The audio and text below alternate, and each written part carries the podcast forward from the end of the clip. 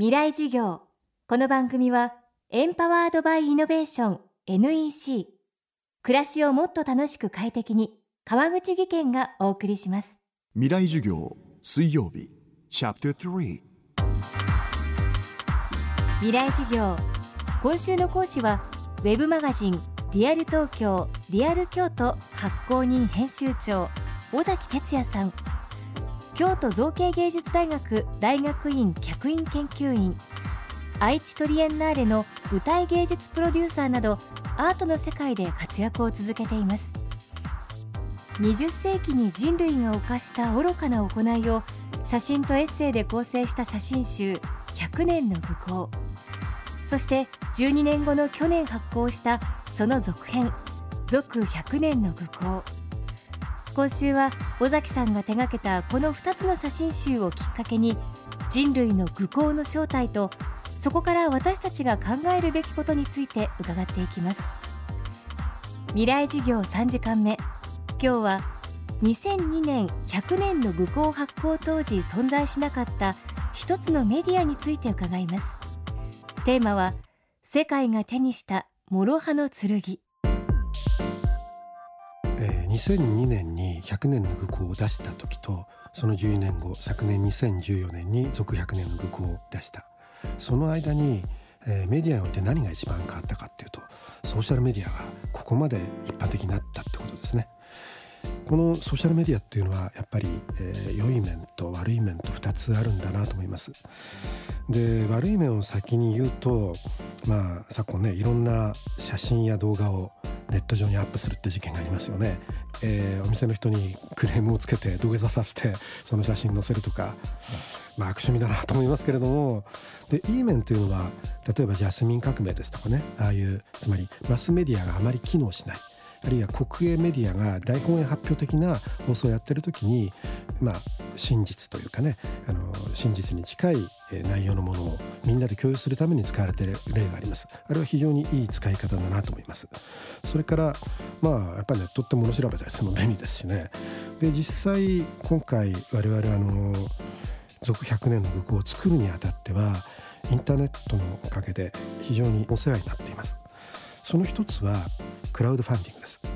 で、えネット上に、え情報を上げてこれこれこういう企画をするんだけれども志を共にしてくれる方は、えお金を出してくれませんかとそれに対してこういうお返しをしますというんですが、まあ、限りなくドネーションに近いような形ですよね。ですからまあ、えこれができるようになったのはもちろんインターネットのおかげでで我々もこのおかげで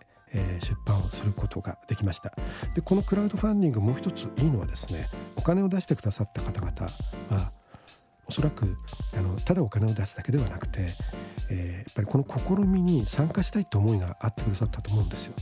そうすると出来上がった後その思いに賛同してくださった、えー、自分の思いをもっと他の方周りの方々にも伝えてくださると思うんです。そういう形でつながっていくのは非常にありがたいなと思いますね。続100年の愚行でも活用されているソーシャルメディア。尾崎さんはそのメリットは認めた上で特に若い世代に対してこんな警鐘を鳴らしています。我々はソーシャルメディアという諸刃の剣を手にしてしまったわけですけれども今更これはなくせないし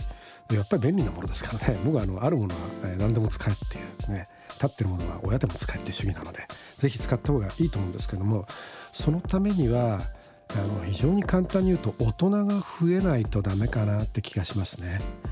で結局何が問題かっていうと自分でもまあ自戒を込めて言うんですけれどもついフェイスブック見ちゃうとかね。ついなんかあの人のツイートを読んでゲラゲラ笑うとかね。そういうことやっちゃうんですけれどもそうすると頭の中がねブツブツになりますね。長いも読めなくなっちゃう。この間びっくりしたのが去年2014年大学生協の調査っていうのが出たんですね。それを見ると今の大学生っていうのは1日平均の読書時間が26.9分。そして年間に読む本の数ゼロっていうのが出てかなりびっくりしたんですけれどもでもこれいくらなんでもまずいですよね。読まないとダメダメ人間になります。それをいろんな大人の人が、えー、若い人たちに特に言ってあげる必要があると思いますね。本読みなよ。こんな本があるよでまあそういう思いを込めて、えー、続100年の愚行にはさまざまな本を、えー、あるいは映画をあるいはちょっとだけですけどウェブサイトを中に、えー、引用したんですね。これ意識的にやっていて、えー、つまり一冊の本をは一冊で終わるんではなくてそこからどんどん枝分かれしていく枝分かれしていった先もまた枝分かれしていてでその循環の中に入ってもらえるとねどんどんどんどんいろんなことが広がっていくと思うんですよ。でこれをぜひ、えー、大人たちが率先してやってもらいたいしそれを今の若者にですね広めてもらいたいなと思うんですよね。だからこの放送を聞いてる君そこの君ぜひ、え口コミで構わないそのその口コミあるいはツイッター使ってもフェイスブック使っても構わないから本読もうよってことを言おうよと言いたいですね。未来事業今日は世界が手にした諸刃の剣をテーマにお送りしました。明日も尾崎哲也さんの講義をお送りします。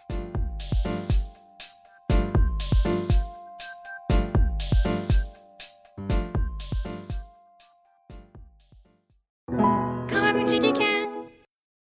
階段での転落。大きな怪我につながるので怖いですよね。足元の見分けにくい階段でもコントラストでくっきり。白いスベラーズが登場しました。皆様の暮らしをもっと楽しく快適に。川口技研のスベラーズです。未来事業。この番組はエンパワードバイイノベーション NEC 暮らしをもっと楽しく快適に川口技研がお送りしました。